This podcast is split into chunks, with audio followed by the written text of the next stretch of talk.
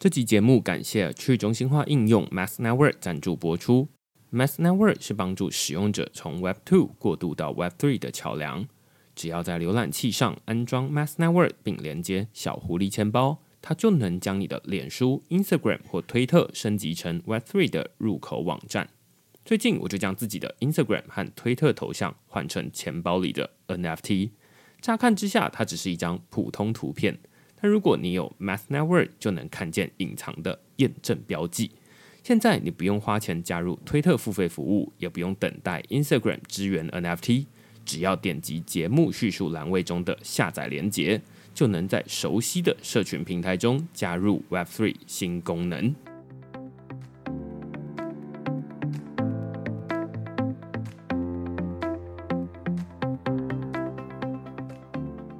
Hello， 大家好，欢迎大家来到区块市的 Podcast， 我是区块市的作者许明恩。先简单介绍一下区块市哦。区块市一个礼拜会出刊3封的 email 给付费的会员，那其中1封就是你现在听到的区块市 Podcast。那另外2封我们讨论什么呢？最近我们讨论 Gitcoin Passport 有效抵御僵尸账号的网络护照。相信大家或多或少知道，在加密货币这个领域里面啦，就是如果你要开一个加密货币钱包的话，其实你不需要提供你的身份证字号，你也不需要提供你的手机号码，甚至连 email 都不需要，你就可以创建一个加密货币钱包了。那这样虽然很方便，但是也带来一些问题，就是我没有办法确认这个钱包背后到底是一个人，还是可能是一个组织，或者反过来说好了，就是一个组织或者是一个人，他可以创造10个、100个、1000个甚至10000个不同的钱包。那这样会出现什么问题呢？举例来说，就是有加密货币要空投的时候，我就没有办法精准的空投到每一个人，就有点像最近这种国旅券吧，就是每个人都只限领1份，那你要有身份证字号才可以。但是在空投加密货币的时候，它甚至比这种折价券还要来得更有价值，或者是更有价格。那于是理论上应该要更精准，但是现在在 Web3 的状况之下，就会变成无论是举办投票啦，举办加密货币空投，都没有办法像是这种有实名制的方式做这么精准。当然你可能会说啊，那 Web3 为什么不做实名制？总之这不在这个领域里面流行啦，这不是一个流行的做法。于是Gitcoin 这个开发团队，他们就想说，哎，那我们推出一个 Gitcoin Passport，他们想出了一套方法来抵御僵尸账号的攻击，所以我们在这篇文章就讨论 Gitcoin Passport 它是什么东西，然后它如何抵挡着僵尸账号的攻击。那另外一篇呢，我们讨论的是 Writing NFT 不到1元就能以出书的规格发行数位创作。那在这篇文章我们讨论的其实是如何把这个文章发行成 NFT 啦。其实之前区块市有讨论过1-2篇类似的内容哦。那只是这一篇文章我们在讨论使用的这个发行的区块链是 Likecoin 这个区块链。那它跟之前我们在讨论例如说 Mirror.xyz 比较不一样的是， Mirror 它是发行在以太坊这个区块链上面，他们是使用这以太坊的 Layer 2。那 Writing NFT 我们这个礼拜写的这个东西呢，它是发行在 Litecoin 上面。那2个产品有一个很明显的不同的地方是， Mirror 他们是在做一个让大家可以很容易发行 NFT 的一个产品，但是像 Litecoin 我认为它比较像是在想要打造一个去中心化的出版产业，所以它会制定一些规格，然后甚至会想到说啊，那未来如果有2个相同的作者发行相同的内容的时候，那该怎么办？要怎么区分谁是谁？于是他们在里面提出了一些内容的身份证字号这样的规格，他们叫 ISCN。 那另外他们也有想到，例如说啊，那未来可能会有书店，如果有人上架这些 NFT 来交易的话，那他们可以怎么做？所以我们在这篇文章就来讨论说啊，那 Writing NFT 它是一个什么样的东西，然后它如何运作。那区块市接下来2周的时间，也就是会实际以我们的这个文章把它发行成 NFT， 然后让大家可以来购买收藏。那这大概是我们这1周写的2篇的内容。如果你喜欢这些主题的话，欢迎你到 Google 上面搜寻区块市，趋势的市，你就可以找到所有的内容了。也欢迎大家用付费订阅来支持区块市的营运。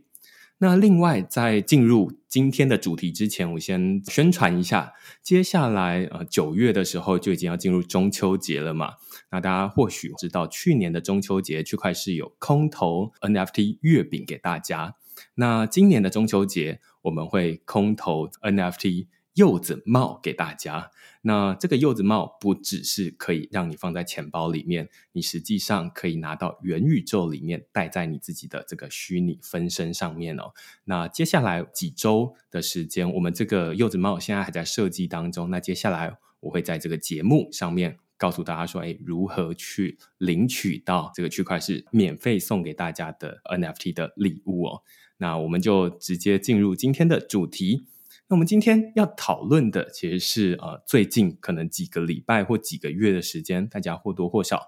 如果你有在关心币圈新闻的话，你都会看到有一个很重要的新闻叫做以太坊合并。那这个主题它其实讨论了蛮久的，那它有很简单的说法，当然也有比较深的这种讨论方式。那通常遇到这种比较困难的议题，我都会想到我身边一个朋友昶吾来跟我们讨论这个主题，所以我们今天邀请 IMTOKEN 的首席科学家陈昶吾来跟我们讨论这个主题。我们先请昶吾跟大家打声招呼。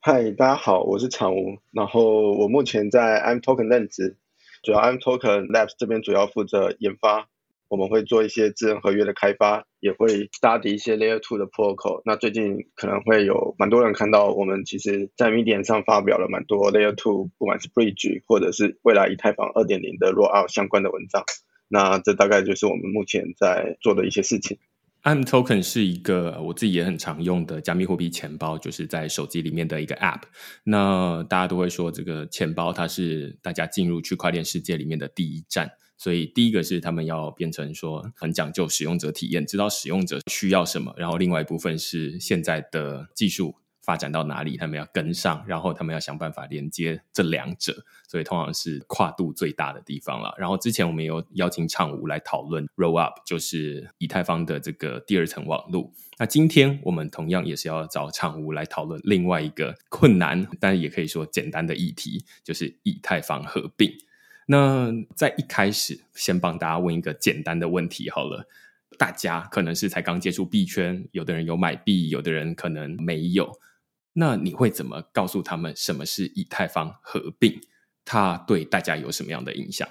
这个问题说简单是简单，说难也难。我觉得以太坊合并呢，对目前一般的刚进来的新人或者新手，其实你只要理解为它就像软体升级的一个过程。那这个过程其实只是把某一个原本系统里面的一个元件给换掉。那从区块链的角度，我们会说我们现在会从 POW 的工作量证明过渡到下一个阶段，也就是 POS 权益证明。其实我们就是中间把这样的一个引擎给换掉。那这个合并指的就是说，那在新的网络上会跟现在区块链这个以太坊现在的这个旧有的这个主网，它会进行这个合并。那合并了之后，基本上对一般的使用者会尽可能做到没有差别，没有影响。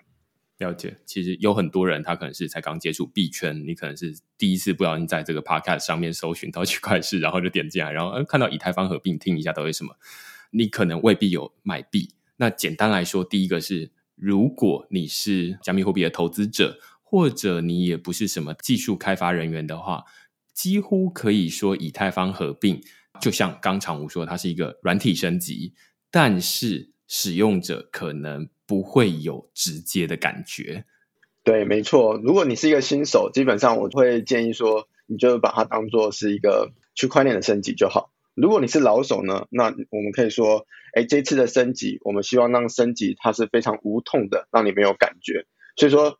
你可能会预期它可能会带来很多的功能面，其实没有，它其实就只是把我们说的这个引擎，就像一个飞机两个引擎，我们把其中一个引擎给换掉。只是换的这个东西它本身的复杂度比较高，但是你本来预期你可能会觉得我们带来什么新功能，或者带来什么扩容速度更快，其实没有。当然你也可能就会回头回来问说，那为什么这个升级会这么无感呢？原因当然也是因为区块链这套系统它是一个一直在线的，那为了让新的系统去相容于旧的系统，而且不要出现任何的 bug，所以说当然就是要让它这个过渡越 smooth 越好，然后越无感升级越好。所以可以说，例如说大家无论是电脑升级手机升级，你可能都还会收到一个退拨通知，然后问你说你要不要更新手机。但是至少这一次的以太坊合并是让大家完全没有感觉，就是这交易所里面有加密货币，有以太币，你就是放在那边。如果你的手机里面，手机钱包里面有以太币，你也是放在那边，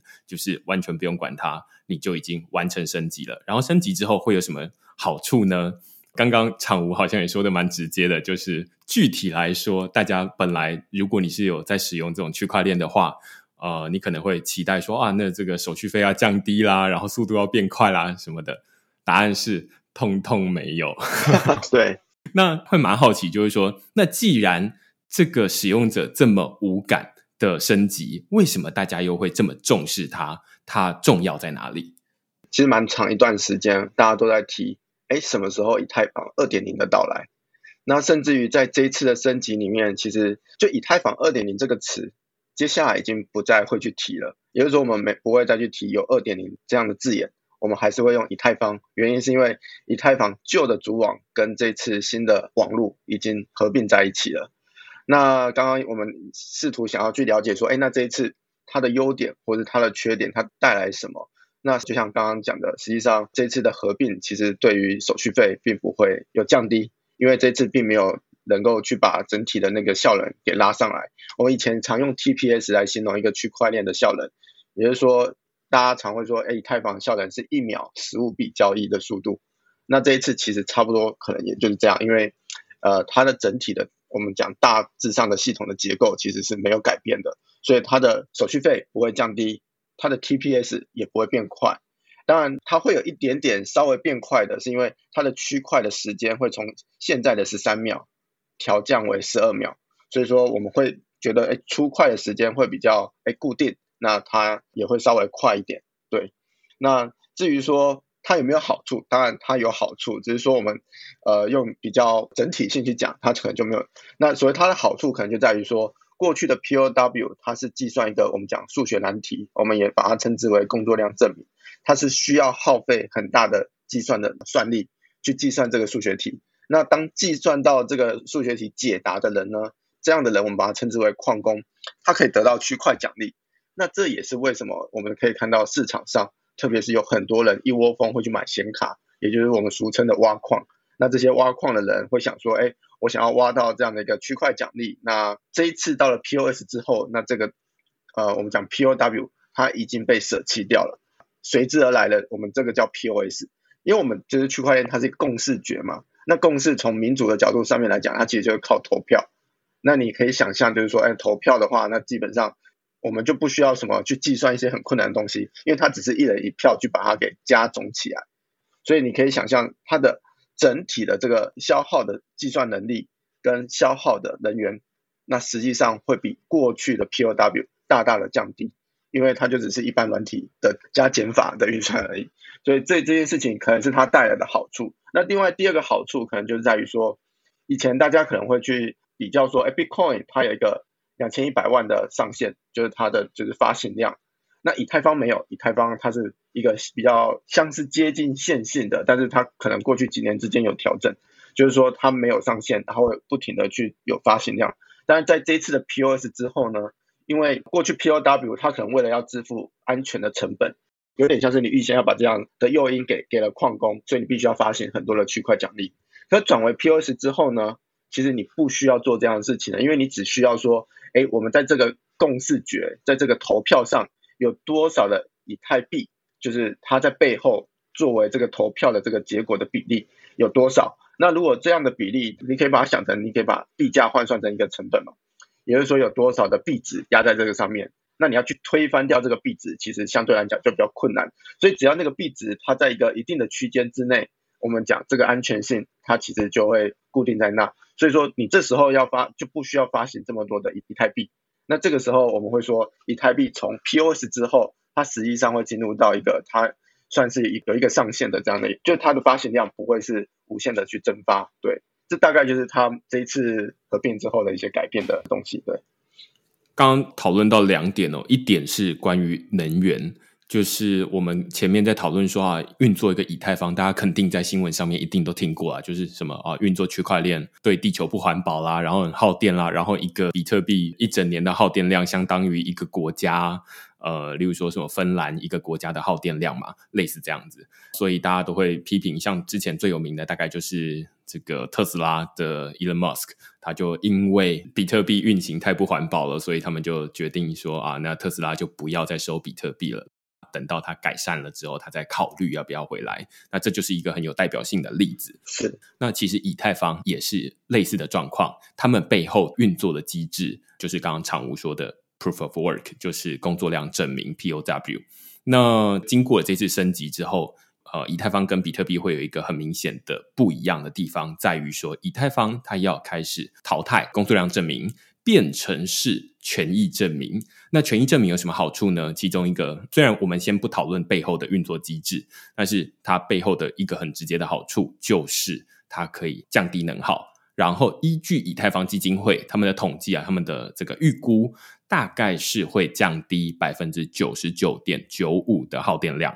那也就是说，以太坊区块链这个全球的耗电量大概会剩下 0.05%、哦、那 0.05 就是不知道多少，大家可能未必有一个直接的感觉，但是以太坊基金会他们也做了一个蛮有趣的比较，就是第一个是接下来升级之后，以太坊这个区块链它的运作的效能会降低到多少呢？它会比现在大家使用的 Paypal 还要低，另外一个也会比现在大家在看的 Netflix 的全球的耗电量还要低。好，所以你就会发现说啊，以太坊它已经变成是比现在大家都很熟悉的这些中心化的服务或者支付服务或者是影音服务都还要来得不耗电。于是以后大家在讨论说啊，区块链很耗电的时候，可能就不应该把以太坊一起拿进来讨论，因为以太坊可能跟你平常在使用的某一款服务一样，它没有特别耗电。好，所以这是一个很明显的不一样，就是在能耗的部分。然后第二个，刚刚常务在提到的这一次的升级之后，会有一个跟以太币发行速率的一个很明显的改变。那简单来说是增加还降低呢？就是降低了，降低多少我不知道，就是现在能够统计的出来 是说啊，接下来以太币的一个发行数量是会有什么样的改变，跟本来有什么样的不同。本来的话，以现在来讲，就是说每产生一个新的区块会有2个以太币嘛。那接下来的话，那其实就是根据其实 staking 的数目跟它在里面的整体，它会有一个像年化报酬率的东西。那现在估计大概在 3%、4% 左右吧。我有一段时间没看了，所以我不太清楚。所以说你大概可以从那边去推算出来，那一年它大概会发行多少的量。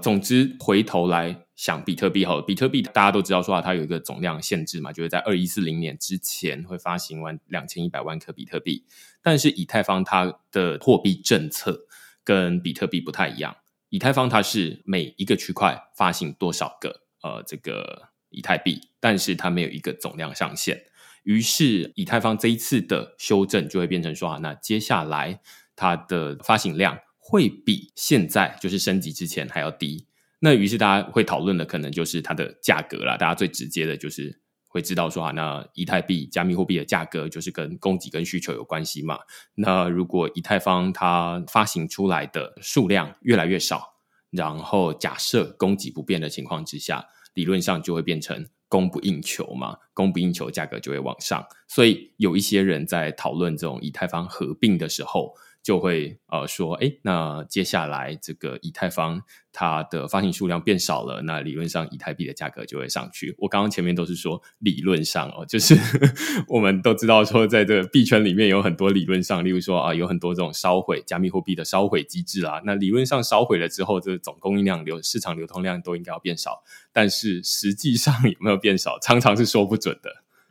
那另外一部分啦，就是我记得最近也有一些文章在讨论，就是我们刚刚在讨论其实是这一次的以太坊合并，它是跟这种你可以把它视为刚刚说把它视为一个软体升级。那只是最近大家在讨论说以太坊的升级，然后就会有新的以太坊，然后也有一群矿工说那我们还想要继续挖矿，所以他们会跑去说我们要分叉出另外一条区块链，可能叫做新的以太坊或者以太坊这个 POW 等等的。然后可能还有旧的以太坊，就是本来还没有升级的这个以太坊。所以到时候升级之后有人好像有画出一张图，就是说啊，那接下来会从升级的那个时间点开始会变成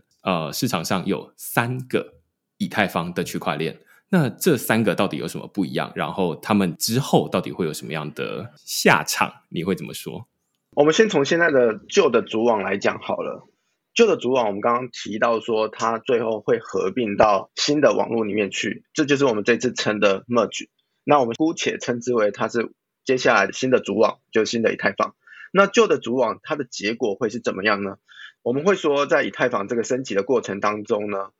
为了我们要让矿工就是他愿意从 POW 过渡到 POS 来，我们为什么会做这件事情呢？是因为一旦挖矿这件事情被取消了之后呢，那当然他们过去买的显卡这些东西就变得比较没有用处了，而这个没有用处就会反映在他们可能还是会想要去挖旧的那一条以太链。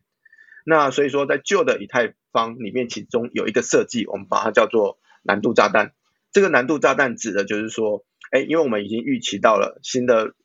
主网要上线了，所以说在旧的共识的机制里面，其实它有一个参数是它每隔一段时间它会把那个区块链的难度给调整，而且它是一倍一倍的去增加。那这件事情非常重要，为什么呢？这就像是我们刚刚前面提到 POW 工作量证明，它需要去解一个题目，如果这个题目变得比以前更困难，你可能就要花更长的时间去解决这个问题。所以说你第一个，你挖到的矿以前可能是12秒一个区块，那你可能最后变成1分钟，你可能变成1小时才挖到一个区块。那渐渐的你会因为两件事情，第一个因为你挖的链产的区块非常少，那第二个是如果未来的交易所不支持这条旧的链，你也没有地方可以找到一个市集可以去卖掉你手上的以太币。那这个时候矿工就会被迫他要离开，他要跟着升级到 POS 来，也就是说新的主网。所以我们会说 这有点像是过去在这个系统升级里面故意埋好了一个内定的一个设计吧。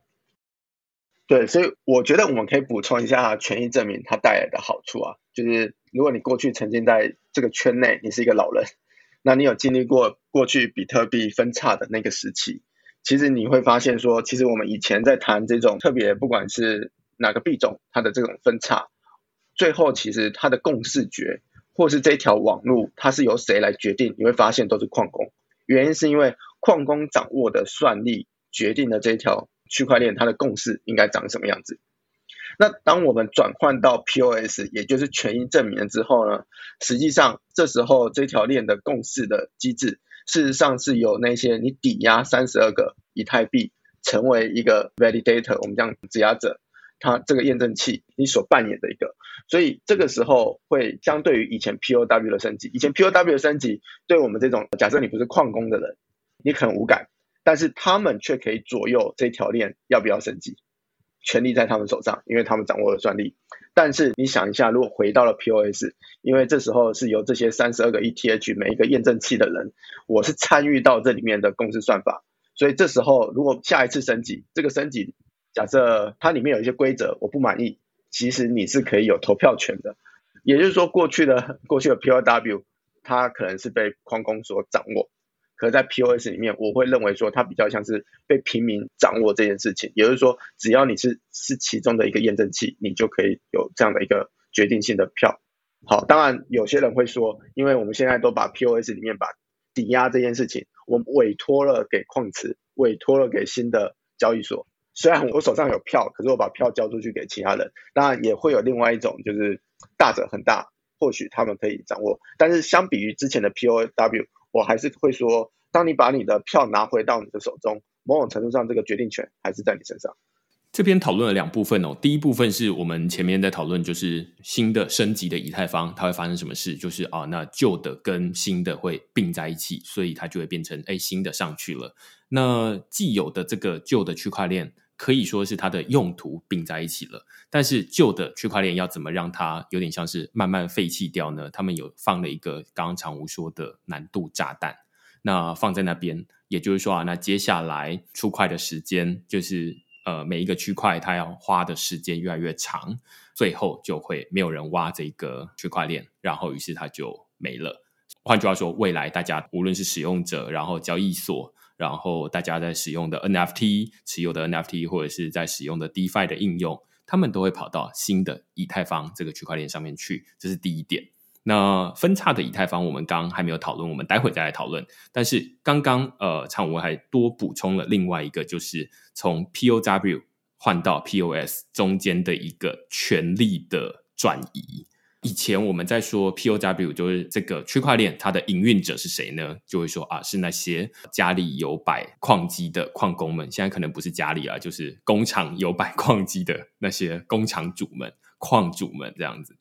那他们才是主导这一个区块链要不要升级的最主要的人。但是这些人你可以想象，他们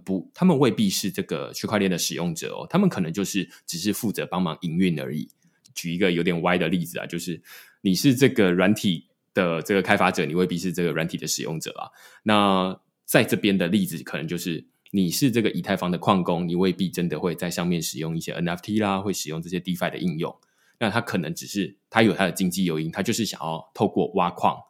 他想要付出电力，付出他的这个管理的能力，付出他的时间来赚以太币。然后他要做的事情就是挖到以太币之后，看到一个好的价格把它卖出去来付他的电费，然后赚到他该获得的收益，这就是他的很简单的经济诱因。但是至于以太坊它到底要发展的怎么样，他当然希望以太坊发展的好，那他可以继续 挖矿下去。但是这次遇到的问题是他们的利益冲突，就是以太坊说啊，我们接下来没有要请这些矿工来用你工厂里面的这个矿机来挖矿了，我们接下来是要请那些持有以太币的人抵押以太币，在无论是交易所或者是你可以自己建节点，或者你抵押给其他的这种代管服务啦，由这些人来取代或者来成为以前矿工的这个营运者的位置。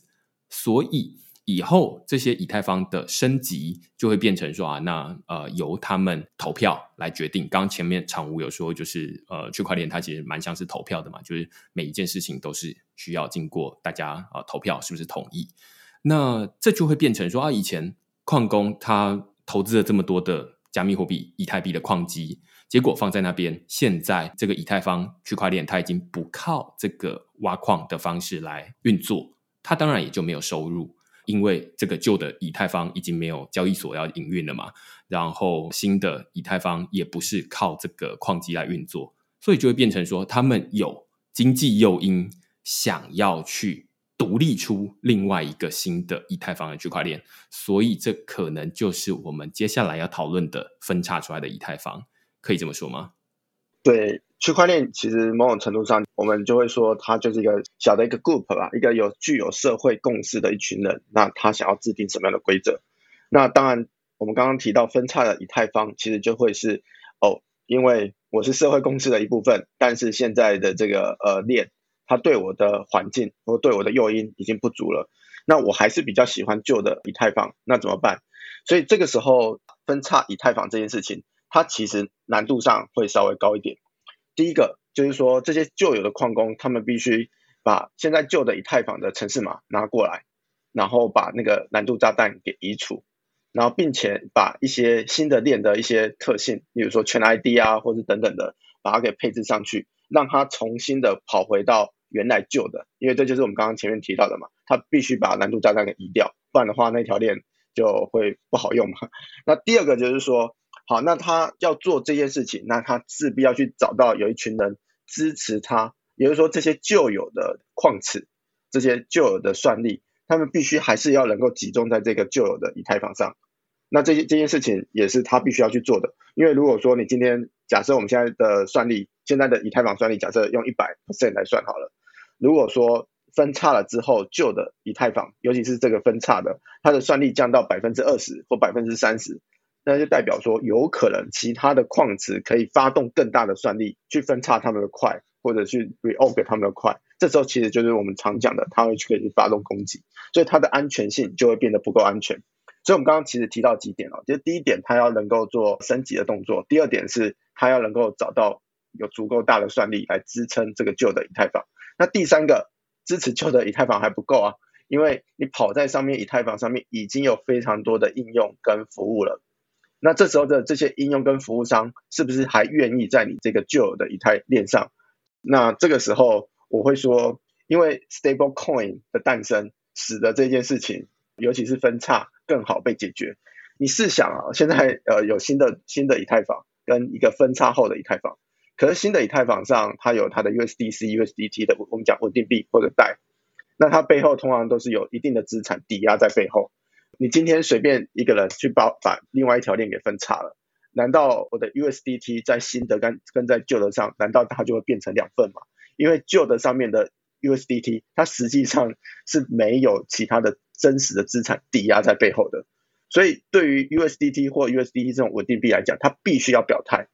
他们一定会说，我要支持新的，或者我一定要支持旧的，否则的话他们最后这个币他们就会造成挤兑，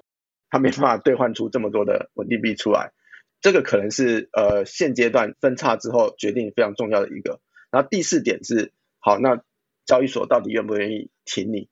我所谓的愿意挺你，就是说他们认不认这个旧的以太币？因为如果说你继续去挖矿，但是交易所把这些旧的代币都下架了，那你找不到地方去做交易，找不到地方去做买卖，那实际上你做这样的一个分叉好像也没有特别大的意义。对，我觉得很有趣哦，就是你如果在这个币圈里面混得久一点的话，你就会记得说在2017年2018年那一段时间有一个很大的分叉，就是比特币的分叉，就是从本来之后比特币一个这个区块链，然后会变成比特币现金 BCH Bitcoin Cash 这一个独立的新的链。那时候如果你有经历过那一个历史的话，你就会记得说那时候很多人都在借比特币。为什么要借比特币呢？大家都赶在这个分叉之前赶紧的跟别人跟交易所借比特币过来，因为大家都知道说那分叉之后，那例如说你本来只有持有一颗比特币好了，然后你跟别人借了两颗，那你的总共组起来有三颗比特币，那到时候你分叉出来之后，你旧有的这个比特币的区块链有三颗比特币，那你新的这个比特币现金的区块链你也有三颗比特币现金，等于就是创造出另外一个新的币啦。那你再把这两颗还回去就好了，那你的这个三颗的比特币现金等于就是你赚到。所以那时候有人会想要透过借钱的方式来赚这些东西，但是大家现在当然可能也在这个 CoinMarketCap 上面，就是这个价格排行榜上面，比特币现金还是有人在交易，然后它当时候虽然价格不像比特币这么高，但是不无小补嘛。所以有的人就会援引说你看以前比特币它分叉都有用啊，然后感觉好像就是从天而降掉下来的钱啊，那现在以太坊分叉有免费的钱，我干嘛不领呢？刚刚昶吾也说了一个蛮简单的结论，就是问题是现在上面以太坊上面不是比特币耶，它不是只有比特币这个东西耶，它上面有稳定币，有 DeFi， 有 NFT， 有 BAYC， 对不对？然后有很多不同的这些资产。那我们就先说稳定币好了，就是稳定币如果最后背后都是有同样一个东西，例如说它现在发行量有10亿，那理论上 USDC Circle 发行方那边应该有10亿。那如果你分叉出一个新的以太坊，它的技术上你可以把它说成你有点像是复制了本来的以太坊的程式码，然后重新再运作另外一个，你稍微做修改之后，然后你重新运作一个。那你复制过来的这些东西上面的那些资产 Circle 它有不一定承认，尤其现在各个这个稳定币的发行商他们开始表态说那我可能只承认升级后的这个新的以太坊，而不承认分叉的以太坊上面的资产。于是那些稳定币就等于是背后完全没有资产支撑，没有实际的这个美金来支撑的稳定币，那其实它就不是稳定币，它就是空气，它就是电子垃圾，所以它就没有价值也没有价格。那另外一部分是在讨论矿工，就是矿工之所以会想要这么做，它未必是因为说这个我觉得现在升级的以太坊不好还是怎么样，它纯粹就是为了自己的经济的利益。至少我目前网络上看到大部分的论述大概都是这样，就是它是为了它想要可以继续挖矿，但问题是你继续挖矿是你的诱因那对于其他人来说，我为什么要跟你一起分叉出另外一条以太坊呢？那有的人会说啊，你看有一些交易所支持，交易所它就是唯利是图嘛，它就是说啊，那我看说哪里有人交易，反正不管我上任何一种币，只要有人交易我就可以赚手续费，所以看交易所感觉好像也不太对。你就是回头看说到底为什么要用分叉以太坊，矿工的角度它就是它想要多挖，然后挖了之后拿来卖。那反过来说，如果你是使用者的话，你要去买上面的以太币，你要买来做什么？在上面 DeFi 可能就是现在这个样子，就定在现在这个样子，未来也不会，可能未必有开发者会去开发这些东西，然后在上面也没有稳定币的发行商，换句话说你上面的 USDC、USDT 价格等于0，而不是低于1而已，就是等于0。那这个链你会想要用吗？然后它未来可能这个分叉的矿工们他们还要自己负责想说啊，接下来以太坊它还有很多不同的升级，它有能力升级这些东西吗？这都是后面有很多议题的讨论。所以之前我在写这个分叉，在写这个以太坊合并的时候，我最后的结论其实是非常不看好这个分叉的以太坊啦，就是即便现在有人想要去分叉它，但是那只是基于他个人的经济诱因而已，但是对于其他的投资者来说，大概是没有什么经济诱因要去参与这个东西，然后你拿到的这个以太币可能也未必有价值。我不敢真的说它就是直接会归零了，我相信也有一些人会支持，但是也未必有价值。那所以之前我们也有找过以太币的矿工，就是台湾的大矿场朱玉汉来讨论，就是说那时候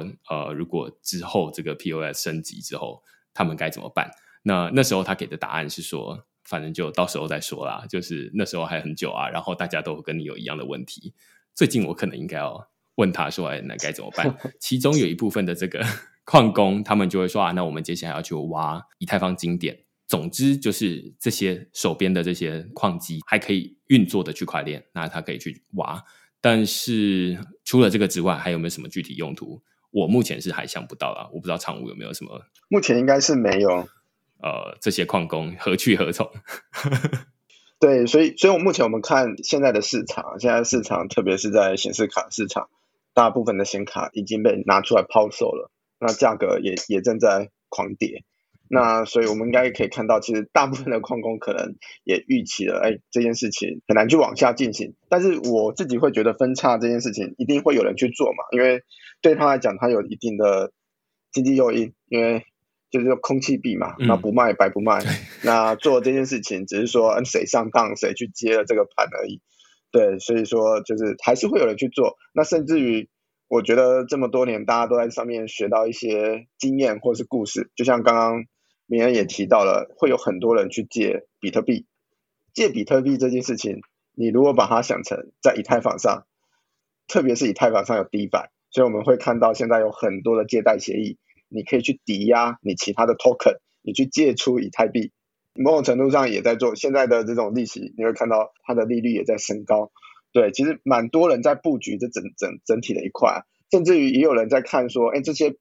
我们宣称这种 ETH、POW 这样的链，它会不会有一些可以攻击的手法？我虽然不喜欢这个分叉链，但是我可以利用它上面可以买到一些以太，然后当下就把它砸掉，把它卖了。举例来讲，我们刚刚讲的 USDT、USDC， 假设它没有控制好，那个东西没有价值嘛，那我就直接可以，就相当于我用一个非常便宜的东西去买了以太，然后就看到时候那个分叉的以太多少钱，我就把它砸掉了。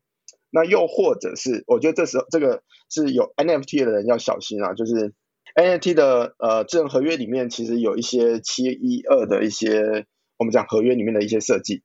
特别是712这种签名里面它是夹带就是链的 ID。 那这个以前其实在以太坊上本来是不会有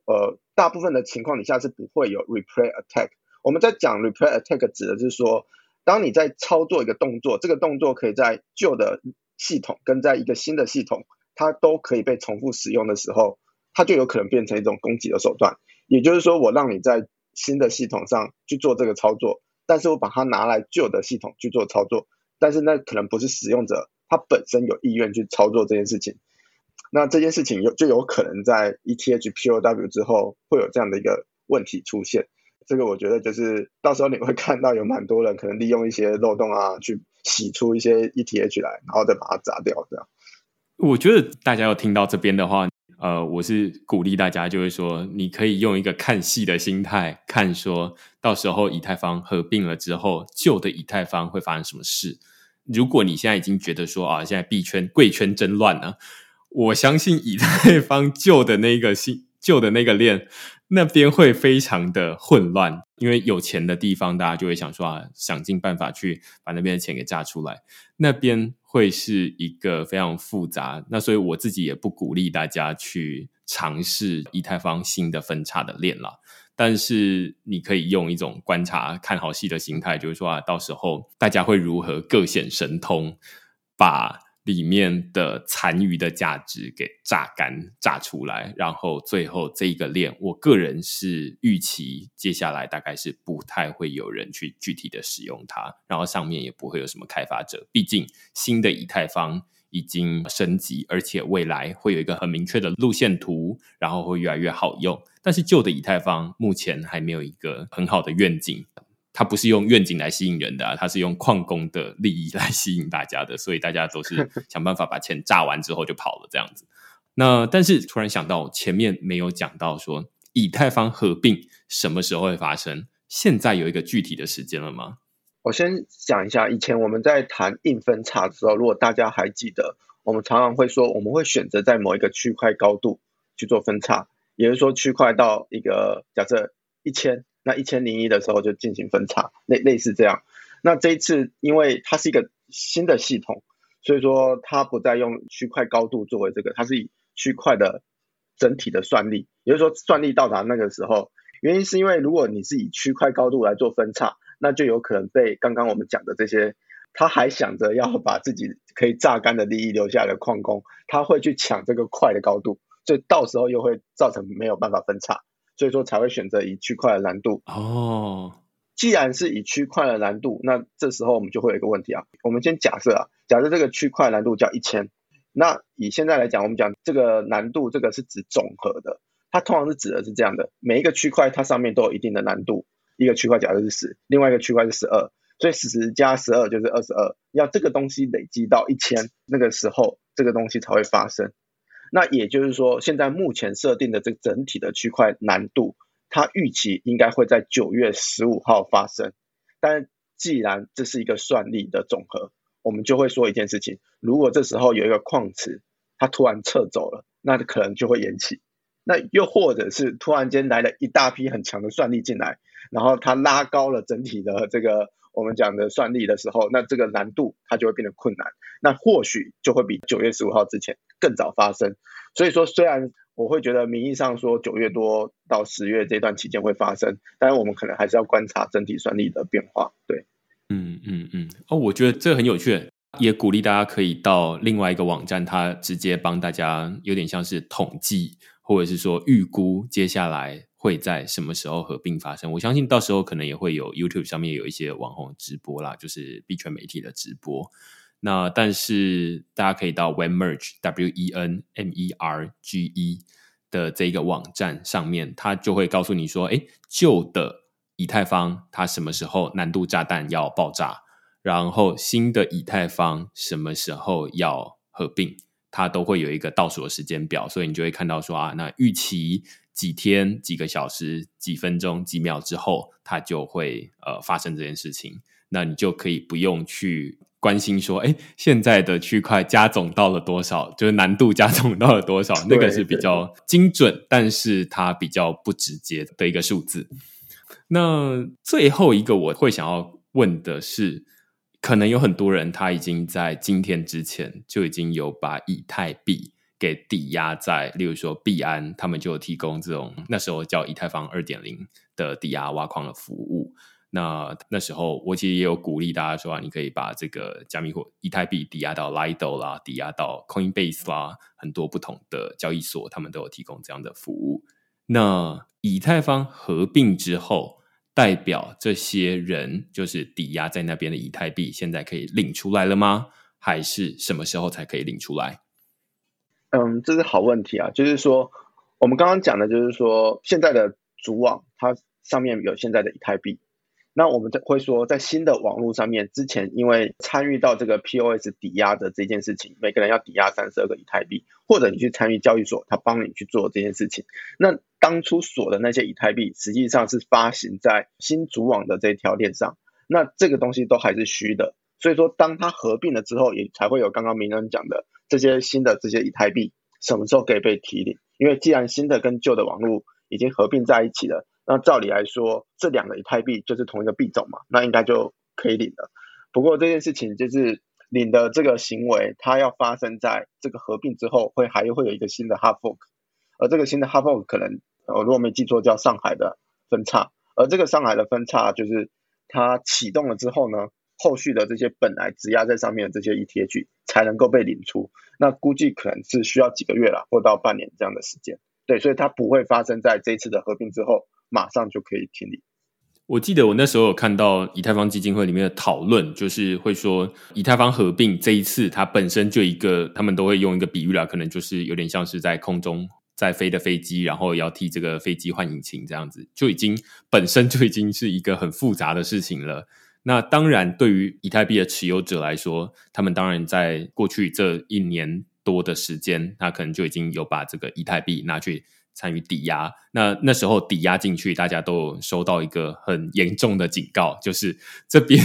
抵押进去是等到以太坊升级之后你才能够领出来。那如果那时候大家就会讨论说，如果升级失败，如果怎么样的话会怎么办？反正就是大家也不知道说以太坊升级是什么时候。那现在可以说以太坊的升级已经几乎是近在咫尺了，就是9月15号那个前后啦，因为这最终不是用一个明确的时间，而是用刚刚说的这种是一个总区块难度。那所以就会变成说你没有办法说得出来是几月几号的几点几分几秒这样子，没有办法做到这件事情。那但是他们就会觉得说，哇，那这件事情本身就已经很复杂了，于是就不要把这个领钱的这件事情，因为肯定他可以预期的是说，有一些人他就会想说啊，那我赶紧要把它领出来，例如说可能是这种三件资本，他可能就急着要领出来要还钱吧，还是怎么样，反正就是他们可能会有很多不同的想法，所以有可能大家又会挤兑，想要把钱领出来啦，拿去做不同的用途，那就会让这整个区块链可能又会变整件事情变得更复杂，于是他们就把这两件事情给分开来，然后分到大概是几个月，甚至有长到可能一年之后，因为这种区块链的开发永远都没有办法说一个精准的时间，大家都是大概是半年一年之后吧的那一次的上海硬分叉，你才能够把抵押在以太坊抵押挖矿的以太币给就连本带利的领出来了。所以那时候你可能当初抵押的是例如说5颗，那就要看你在这一段时间抵押的例如说挖矿的收益大概是多少，然后到时候可以连本带利的拿出来这样子。那如果你是抵押在交易所的话，大概它会直接就是你抵押它就直接还你了，但是那都不是在这一次9月15号前后的这个以太坊合并，而是未来。对，我大概可以再补充一下，就是说刚刚我们提到说提币这件事情，可能就是等这次合并之后网络稳定了，我们再往下去启动下一个去做提领的这个分叉，所以说它其实是目前来讲是这样安排的。那我刚刚要多补充的是，其实提领这件事情啊，它不太会像挤兑，因为其实在现阶段的这个整体的设计里面，事实上每一次有多少人可以离开这个网络，它是一个固定的，所以就算你要全部把它挤兑一次领完，我估计可能要半年，就是因为有太多人了，你想象就是太多人到银行去排队要去挤兑这些东西，但是它每个区块或每个一段时间它就只是固定的，它就是有一个固定的流速，所以说它没有办法一次性的把它给挤兑完。对，所以这大概是从以太坊合并会带来哪些好处，然后它会影响哪些人，然后它会有哪些功能，它不会有哪些功能，然后那些分叉的以太坊到底会发生什么事，然后最后是大家抵押在里面的以太币会怎么样。但是我刚想要再多追问一题，在这个区块链的粉专下面有人留言说，现在好像大家都预期以太坊合并会成功，如果以太坊合并失败会怎么样？其实说实在话，这个网络升级的时候，它的升级其实会有你需要有很多的客户端，我们讲 client 它去同步这件事情，所以说要有多少人跟上这个新的网络。那这件事情就会影响到整体网络的这个速度啊，跟整体的这个能够同步跟稳定下来的这个稳定态。那这个东西通常需要一小段时间，所以这可能也是说我会认为说在升级的那一刻，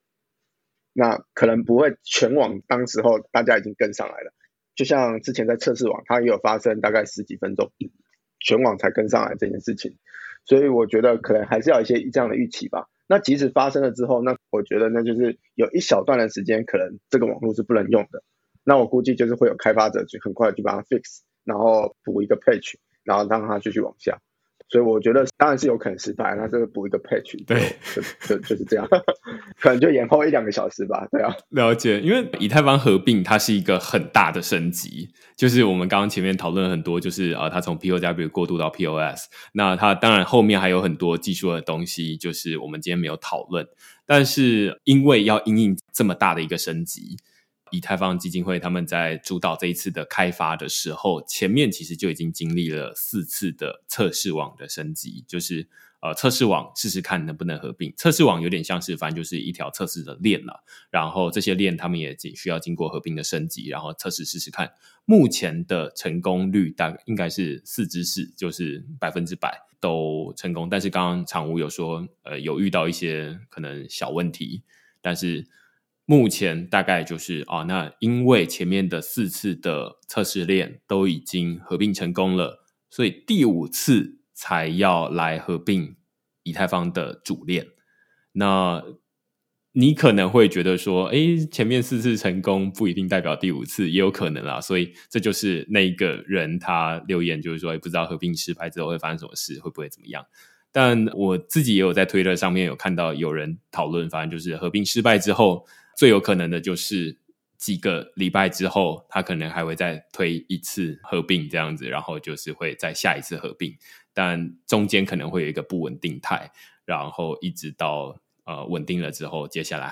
还是会升级上去的，不会因此而就不升级了这样子，大概是这样啦，但是也不好说，不知道到时候会发生什么事。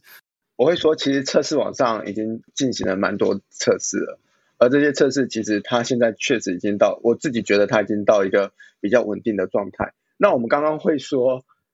测试网上还是会有经历过那个不稳定态，那个东西是怎么来的，就是因为它是测试网。测试网的坏处就是说那个开发者跑的节点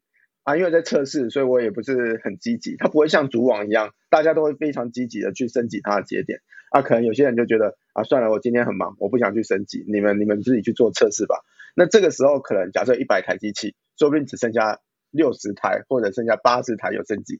所以这网络里面它要去同步的时候，因为它的人数就没那么多嘛，所以它要去等到它到稳定，它就需要一段时间。可是我觉得主网不太一样的地方在于说，所有的交易所节点还有托管商大家都非常重视这件事情，所以我们会预期到大家一定会在当时候把这些东西给升级上来。那这个升级上来以后，那个人数就够了，网络的那个整体的那个量就上来了，那这个不稳定态我觉得就不会到太差，但是我觉得在测试网通常就会有一些这样的事情发生。懂。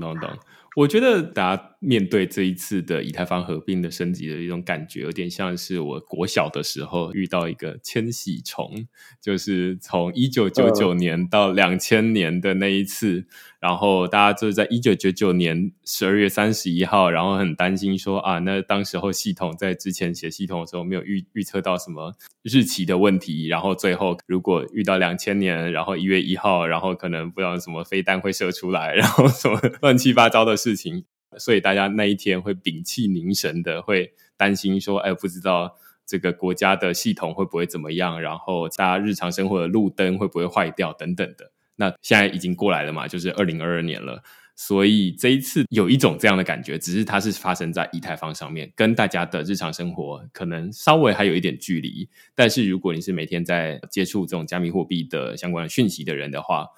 那一天如果它不是一个太深夜的时间的话，因为现在没有办法预估它到底发生在几点几分但如果不是太深夜的话，我觉得我很鼓励大家，就是如果有直播的话可以看看，或许我不知道，我现在还没有想到我那天要不要办直播，看如果时间接近一点的话再决定要不要好了。反正就是我觉得这是一个很值得看，然后到底那时候如果发生哪些意外的话，大家要怎么处理，那是一个蛮有趣的过程啊，鼓励大家参与这样子。好啊，那我觉得今天我们在讨论就是说以太坊合并，我自己个人会觉得它有一个很具体的影响，就是能耗降低啦。那能耗降低它会带来的一些好处或者是改变，很可能就是政府跟企业对于这种区块链的想法会有不一样的观感。因为我们刚刚说就是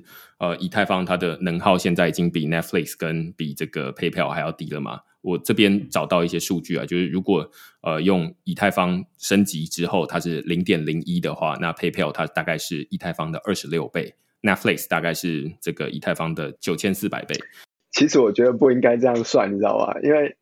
虽然那是以太坊跑这个节点，可是上面还是有一些 DeFi 的软体商啊，但把那些服务商加上去的算力的电力。对对对，这个就是以太坊基金会它上面放的，那给大家当成参考啊。但是就像刚常吴说的，就是哎，上面可能会有一些 NFT， 然后会有一些 DeFi， 然后会有一些其他的交易所。交易所要不要算进来？要